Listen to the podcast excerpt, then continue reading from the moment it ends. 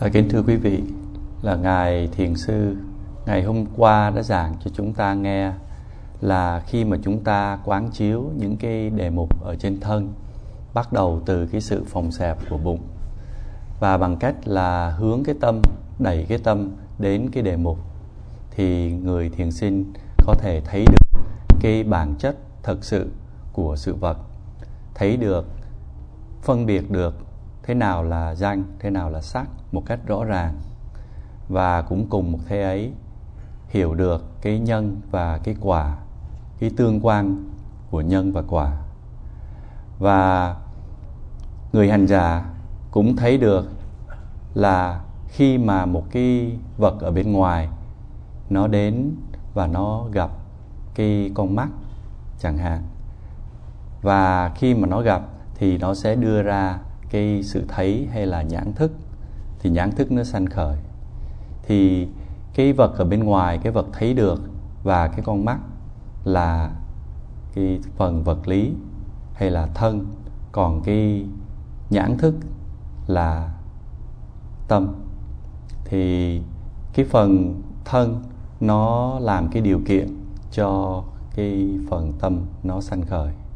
Thì cũng tương tự như vậy khi mà chúng ta nghe một cái tiếng động, thì cái tiếng động với lại cái lỗ tai khi mà nó gặp nhau thì nó đưa ra cái cái sự nghe hay là nhĩ thức. Và cái sự đụng chạm, cái sự nếm, vân vân thì nó cũng tương tự như vậy. Tức là hai cái phần đầu đó là thuộc về thân và cái nó đưa đến cái phần sau, tức là cái phần tâm cho chúng ta thấy được cái nhân quả và cái sự tương quan giữa thân và tâm. Và cũng tương tự như vậy, khi mà chúng ta muốn đứng dậy thì trước nhất là chúng ta có cái tác ý là muốn đứng dậy. Thì cái tác ý là cái phần tâm, nó là cái nhân và cái thân nó sẽ đứng lên.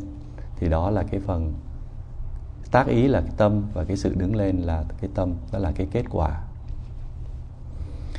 và khi mà chúng ta có những cái cảm giác khó chịu, thì chúng ta hiểu được cái sự bất toại nguyện của cái sự vật. Và chúng ta thấy cái tương quan nhân quả này một cách rõ ràng. Và muốn thấy nó rõ ràng như vậy, thì chúng ta phải niệm, ghi nhận những cái đề mục trong từng một cái giây phút một khi mà nó vừa mới sanh khởi là chúng ta phải niệm cái đề mục đó ngay lập tức.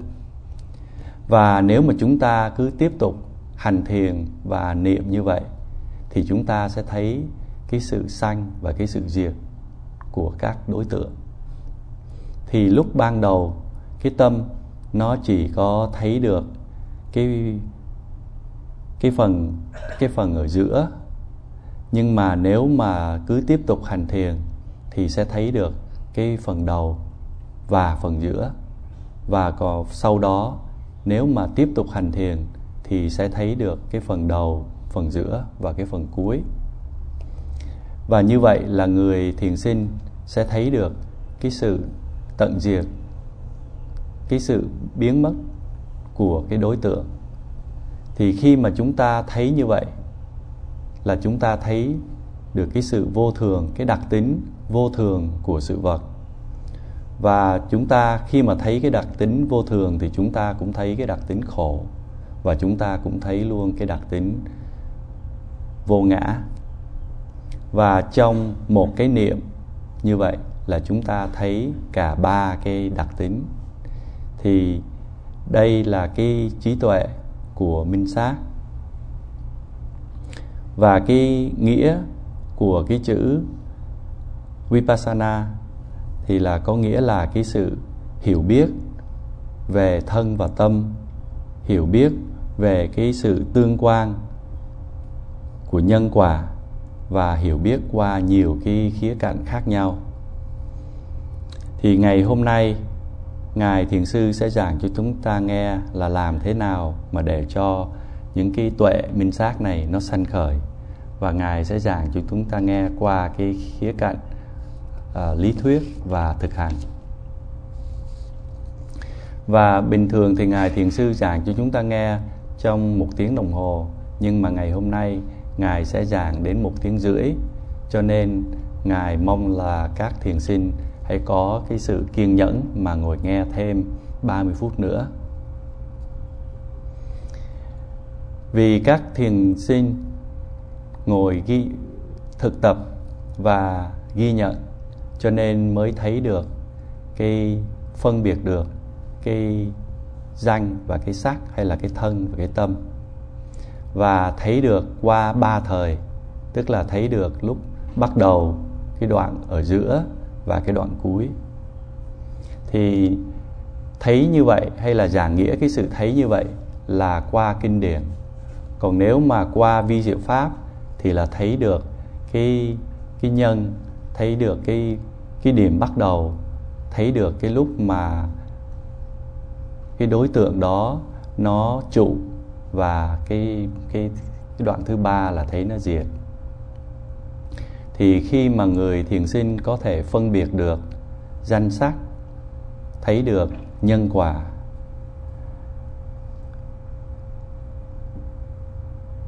mặc dầu là chưa thấy rõ cái đoạn cuối của cái đề mục, nhưng mà nếu mà người thiền sinh nỗ lực tinh tấn hơn thì sẽ thấy vì trong cái lúc đầu niệm và định nó còn yếu, cho nên chưa thấy được cái phần cuối. Và khi mà sự tinh tấn và chánh niệm mà nó trở thành nó trở nên mạnh mẽ hơn, thì người thiền sinh sẽ thấy được cái đoạn cuối của cái đề mục.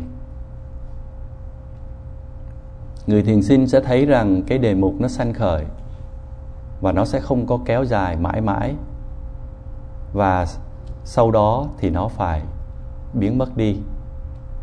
Thì theo cái sự suy diễn, thì người thiền sinh sẽ hiểu rằng cái sự thay đổi đó, cái sự vô thường đó, nó đã có mặt ở trong quá khứ và nó cũng sẽ có mặt ở trong tương lai.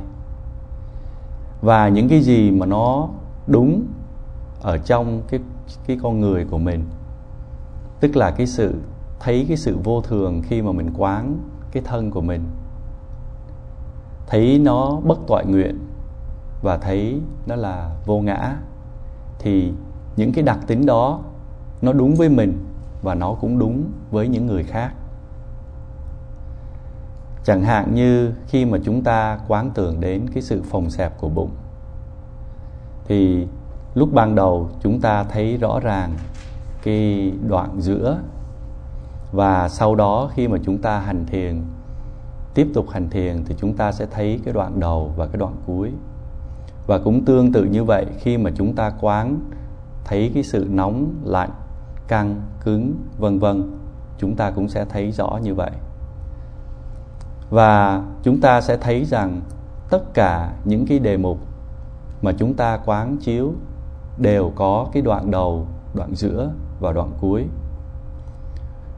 Và khi mà chúng ta thấy như vậy thì là chúng ta thấy cái dấu hiệu của điều kiện, hay thì là tiếng Pali là Sankata Lakana và chỉ có khi nào mà chúng ta thấy cái này thì chúng ta mới có thể thấy được cái đặc tính chung của cái sự vật.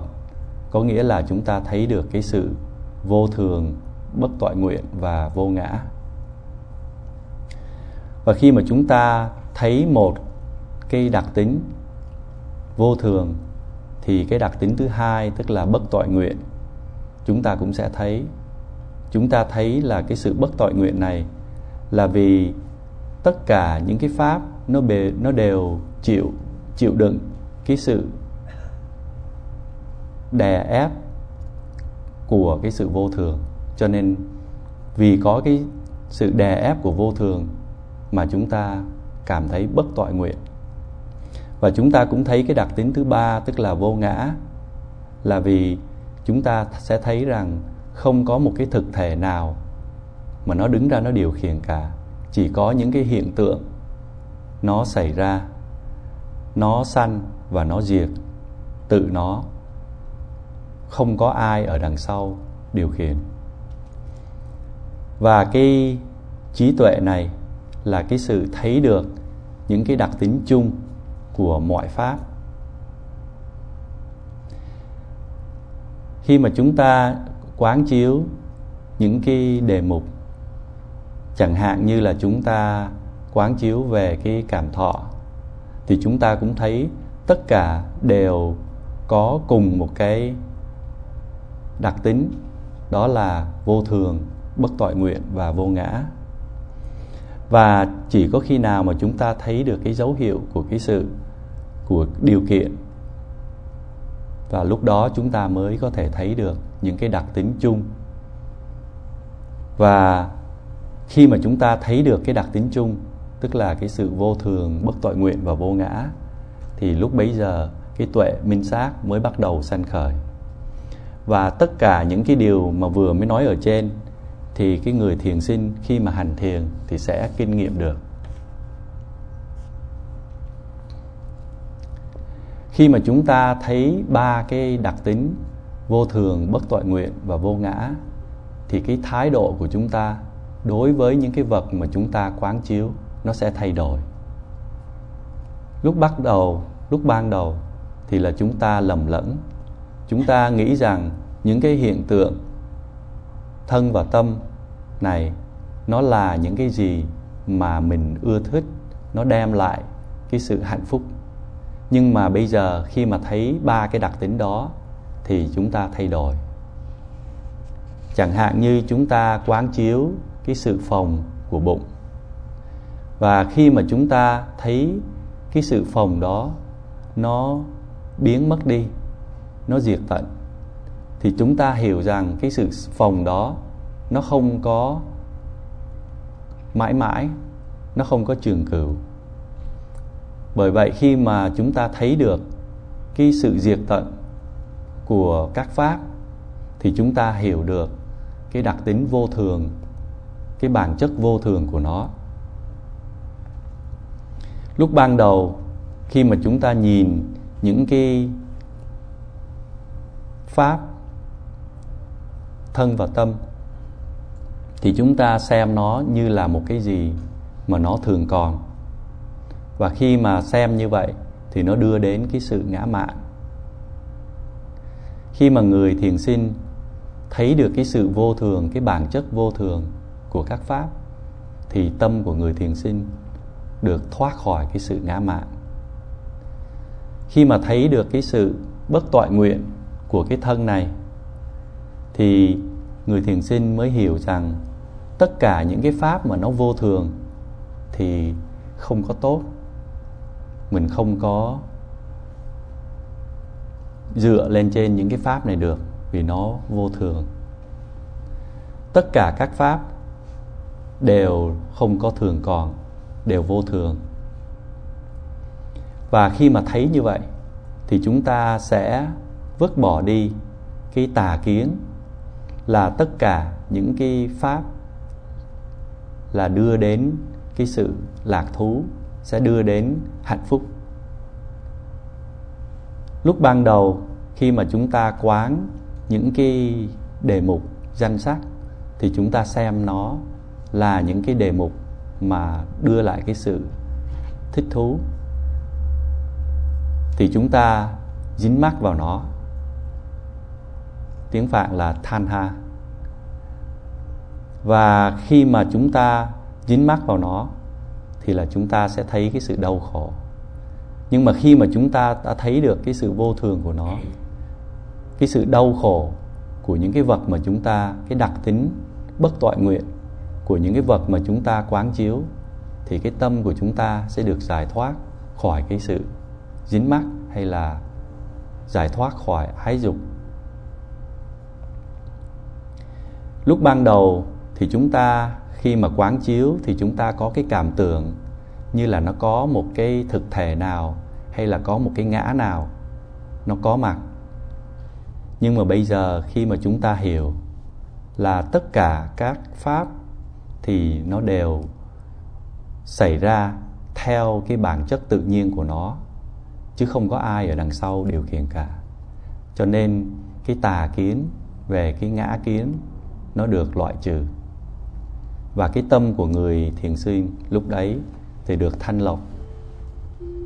Thanh lọc, loại bỏ cái ngã kiến.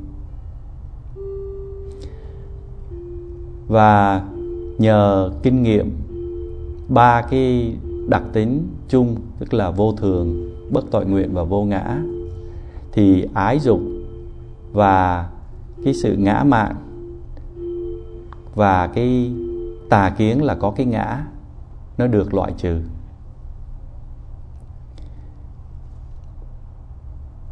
Cái sự ái dục thì nó có, nó gồm có ba loại. Cái sự dính mắc thì nó có ba loại cái thứ nhất là dính mắc qua cái ngã, sự ngã mạn. Và cái thứ hai là qua ái dục. Và cái thứ ba là qua tà kiến.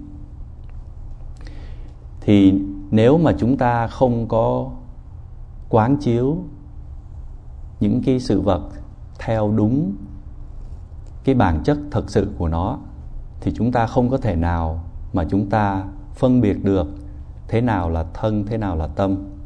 Chúng ta không thể nào thấy được cái nhân quả. Cũng như là chúng ta cũng không thể nào hiểu được ba cái đặc tính, vô thường, bất tội nguyện và vô ngã. Chúng ta không có thấy luôn cả những cái đặc tính riêng của mỗi một cái, mỗi một cái sự vật mà chúng ta quán chiếu. Và cái sự không thấy này, cái sự không biết này gọi là vô minh hay là tiếng phạn là avijja và tệ hơn nữa, chúng ta có thể tiếp tục đi trên cái con đường ngược lại. Có nghĩa là chúng ta xem những cái vật đó là những cái gì mà đem lại cái sự hạnh phúc cho chúng ta. Chúng ta không thấy những cái điểm xấu của nó. Khi mà chúng ta nhìn những cái đối tượng thân tâm này, thì chúng ta xem nó là những cái gì hay, những cái gì đẹp. Chúng ta muốn thụ hưởng nó. Chẳng hạn như chúng ta muốn nghe, muốn thấy, muốn người những cái đối tượng mà chúng ta ưa thích, thì khi đó ái dục nó sanh khởi. Và ái dục sanh khởi mà mỗi ngày nó mỗi mạnh hơn, thì nó trở thành một cái sự dính mắc hay là thủ hay tiếng phạn gọi là upadana. Thì khi mà có thủ thì sẽ có hữu, tức là sự tái sinh. Thì như vậy, ái thì sanh ra thủ thủ đưa đến hữu hữu đưa đến sanh, và sanh thì đưa đến cái sự đau khổ. Và khi mà chúng ta phân tích cái sự đau khổ này, thì chúng ta tìm thấy cái nguyên nhân của nó là khi mà chúng ta quán chiếu những cái sự vật thì chúng ta không có thấy được những cái điểm xấu những cái điểm bất lợi của những cái vật mà chúng ta quán chiếu. Khi nào mà chúng ta thấy được những cái điểm xấu này thì lúc đó chúng ta sẽ không có còn à, không có còn thích hay là không có còn ái dục nữa. Tại sao vậy? Chỉ vì chúng ta thấy được những cái điểm xấu, những cái điểm bất lợi của nó.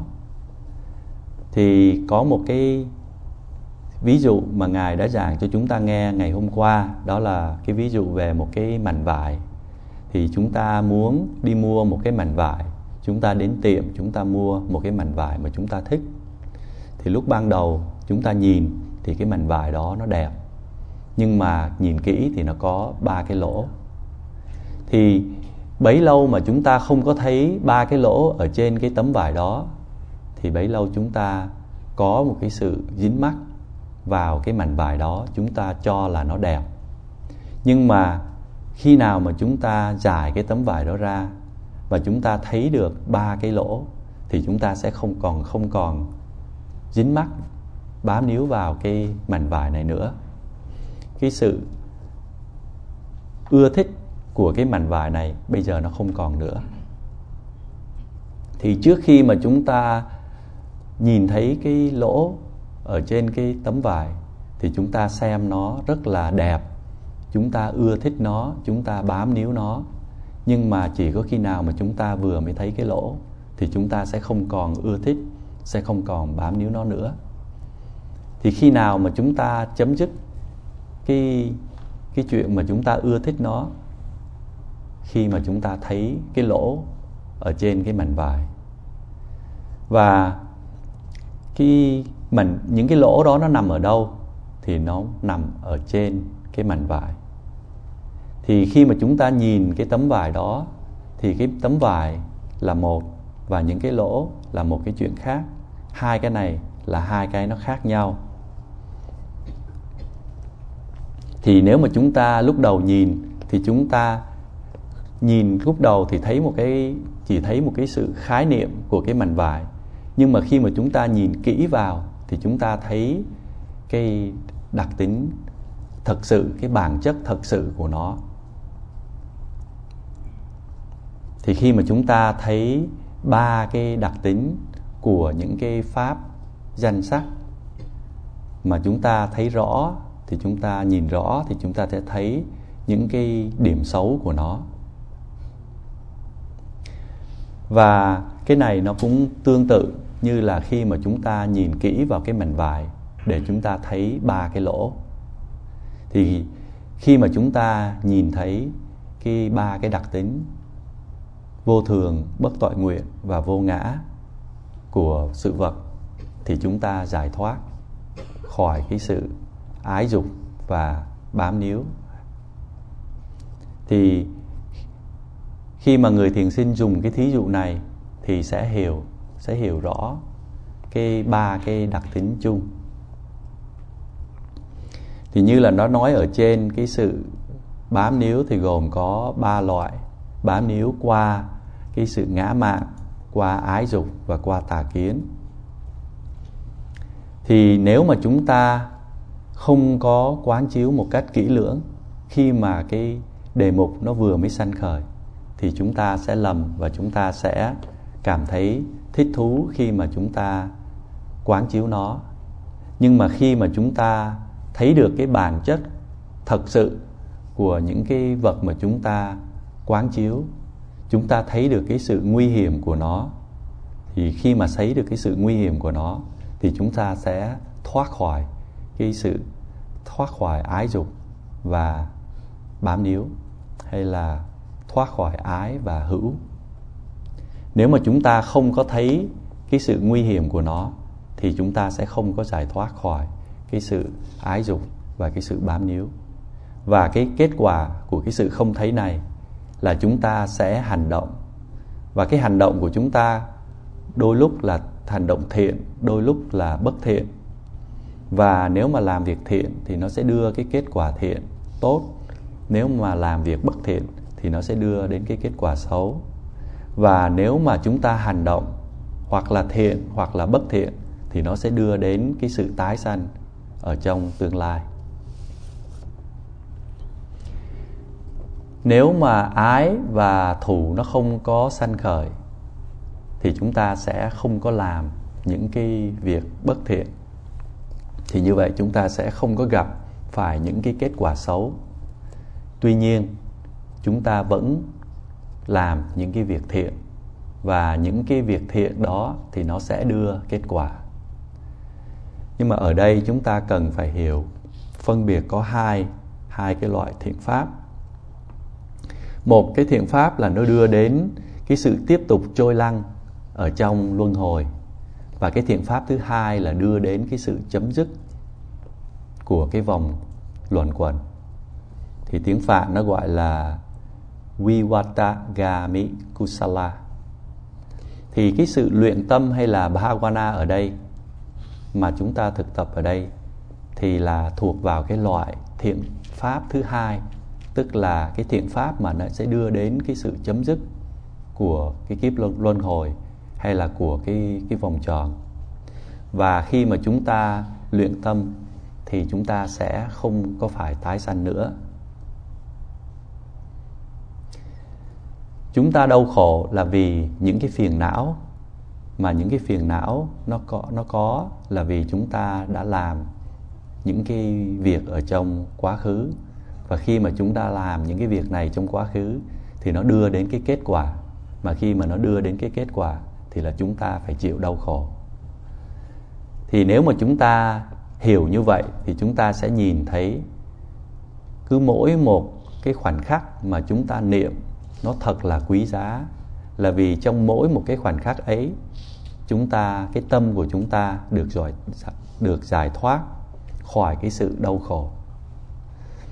Thì cái pháp, cái thiện pháp mà nó đưa đến cái sự chấm dứt của luân hồi mà chúng ta hành thiền thì nó sẽ không có đưa chúng ta đi tái sanh nữa. Luôn cả khi mà chúng ta muốn lúc nào cũng trẻ chúng ta vẫn phải già nua khi mà chúng ta không muốn chết chúng ta cũng chúng ta không có muốn bị bệnh hoạn thì chúng ta cũng vẫn bị mắc bệnh khi chúng ta không muốn chết chúng ta cũng vẫn bị chết khi chúng ta không có muốn sầu khổ chúng ta cũng vẫn bị sầu khổ những cái gì mà nó đang xảy ra ở trong cái kiếp này thì nó sẽ tiếp tục xảy ra trong nhiều cái kiếp tới. Tại sao như vậy? Đó là vì nghiệp.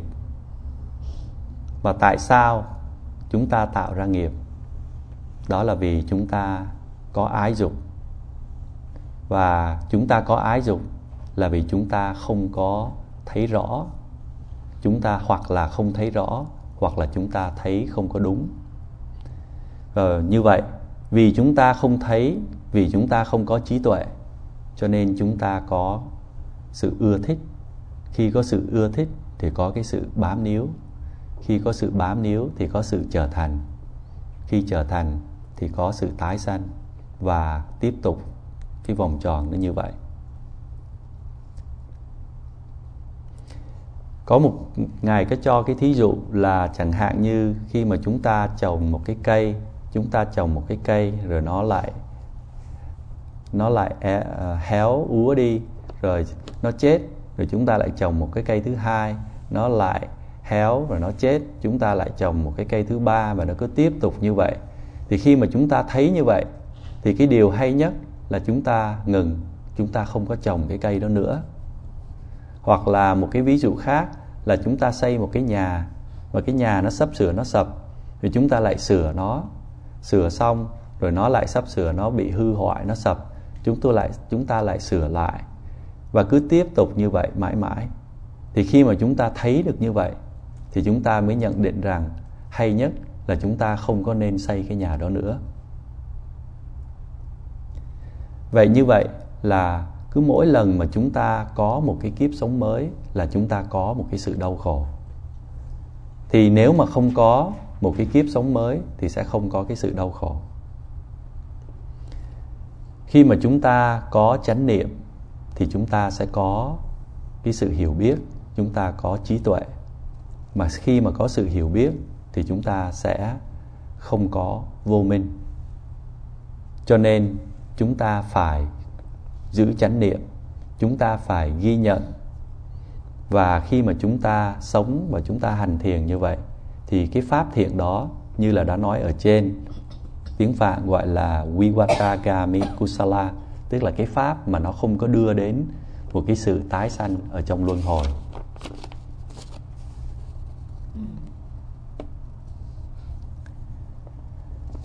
Và bây giờ trong cái phần mà chúng ta thực tập thì ngài thiền sư nhắc lại là chúng ta chú tâm, chúng ta chú tâm vào cái thân của chúng ta, tức là chúng ta đưa cái tâm vào cái sự phòng xẹp của bụng lúc ban đầu. Và chúng ta giữ chánh niệm ở trên cái đề mục đó. Và dần già thì chánh niệm, nhờ chánh niệm mà cái tâm nó nằm sát ở trên cái đề mục. Và từ đó chúng ta hiểu thấu được, chúng ta có thể thấy được, cái phân biệt được thế nào là danh, thế nào là sắc và nếu mà chúng ta tiếp tục hành thiền như vậy, thì chúng ta sẽ thấy cái sự sanh diệt của cảm thọ chẳng hạn, hay là sự sanh diệt của cái sự căng cứng, vân vân. Và sau đó thì chúng ta thấy thấy được cái đặc tính vô thường. Và từ đó cái tuệ minh sát nó sanh khởi. Thì khi mà thấy cái sự vô thường, thì chúng ta thấy được cái sự nguy hiểm hay là thấy được những cái sự xấu xa của những cái pháp mà chúng ta quán chiếu. Và khi mà thấy cái sự nguy hiểm của nó, thì chúng ta sẽ không có ưa thích nó nữa. Và như vậy, khi mà chúng ta thấy một cách đúng đắn, thì cái sự thấy hay là cái minh vicha nó sẽ đầy cái bóng tối của cái vô minh đi.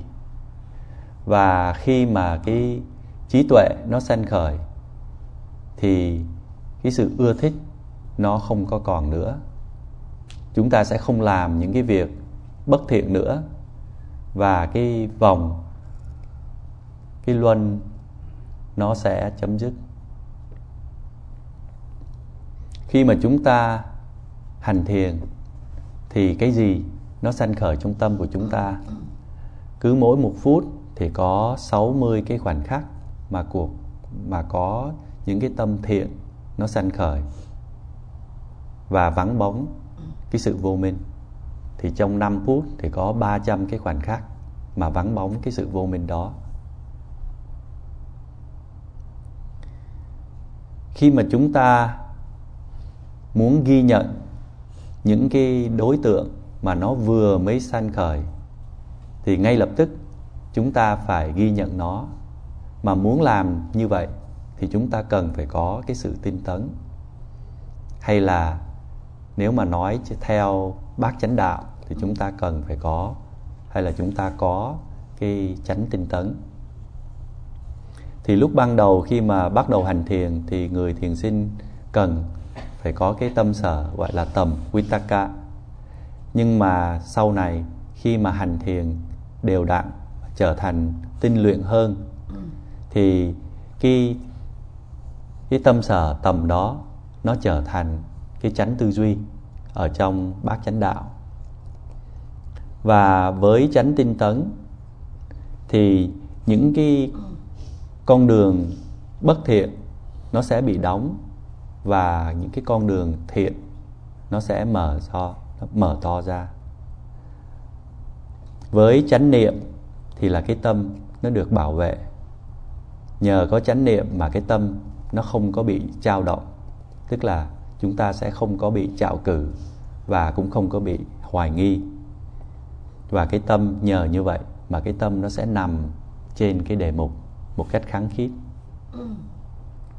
Và ba cái yếu tố mà nói ở trên, tức là chánh tinh tấn, chánh niệm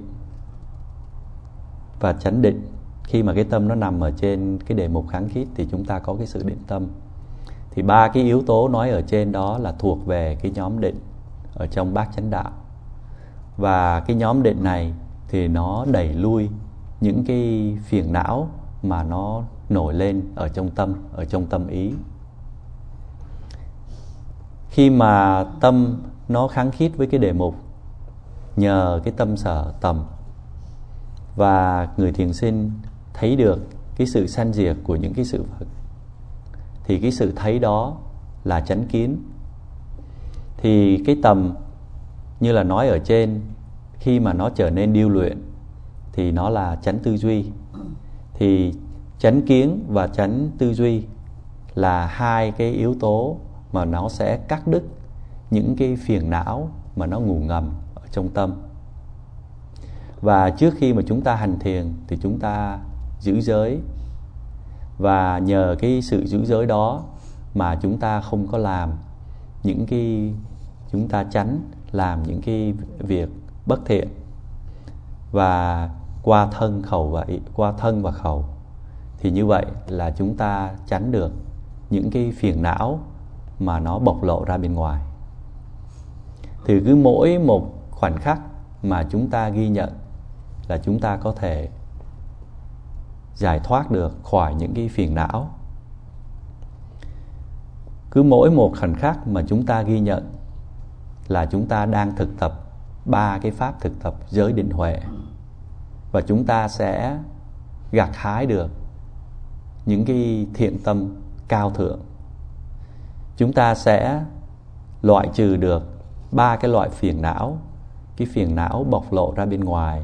Cái việc là phiền não nó nổi ở trong tâm và cái phiền não nó ngủ ngầm ở trong tâm.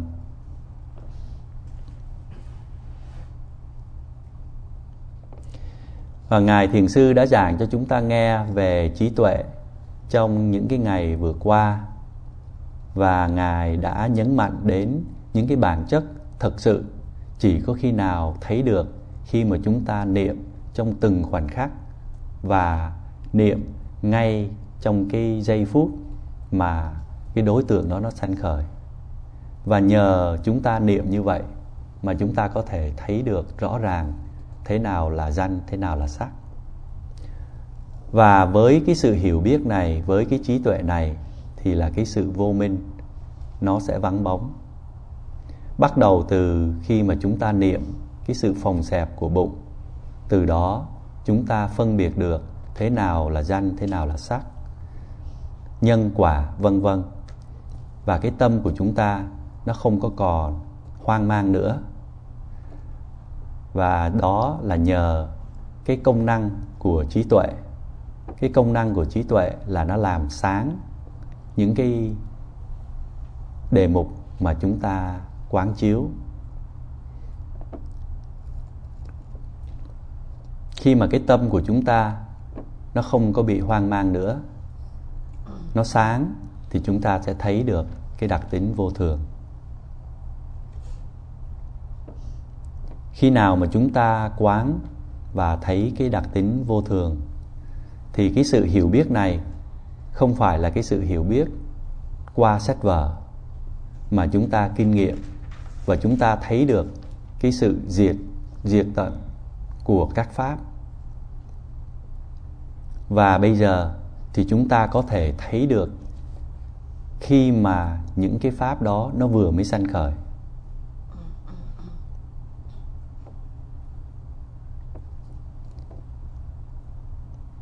Thì nếu mà chúng ta thấy, lúc đầu chúng ta thấy cái đặc tính riêng của các pháp, chẳng hạn như là cái sự căng, cứng, nóng lạnh, vân vân, chúng ta không những biết được phân biệt được danh sắc mà chúng ta biết được cái nhân quả. Và chúng ta cũng biết luôn cái ba cái đặc tính chung, tức là vô thường, bất tội nguyện và vô ngã. Đó là cái bản chất của tất cả các pháp. Và khi mà chúng ta hành thiền thì chúng ta sẽ thấy nó một cách rõ ràng. Và cái sự thấy này là trí tuệ. Thì cái bài pháp của ngài đến đây là chấm dứt và ngài sẽ tiếp tục vào ngày mai. Nam mô bổn sư thích ca mâu ni phật. Sa, sa.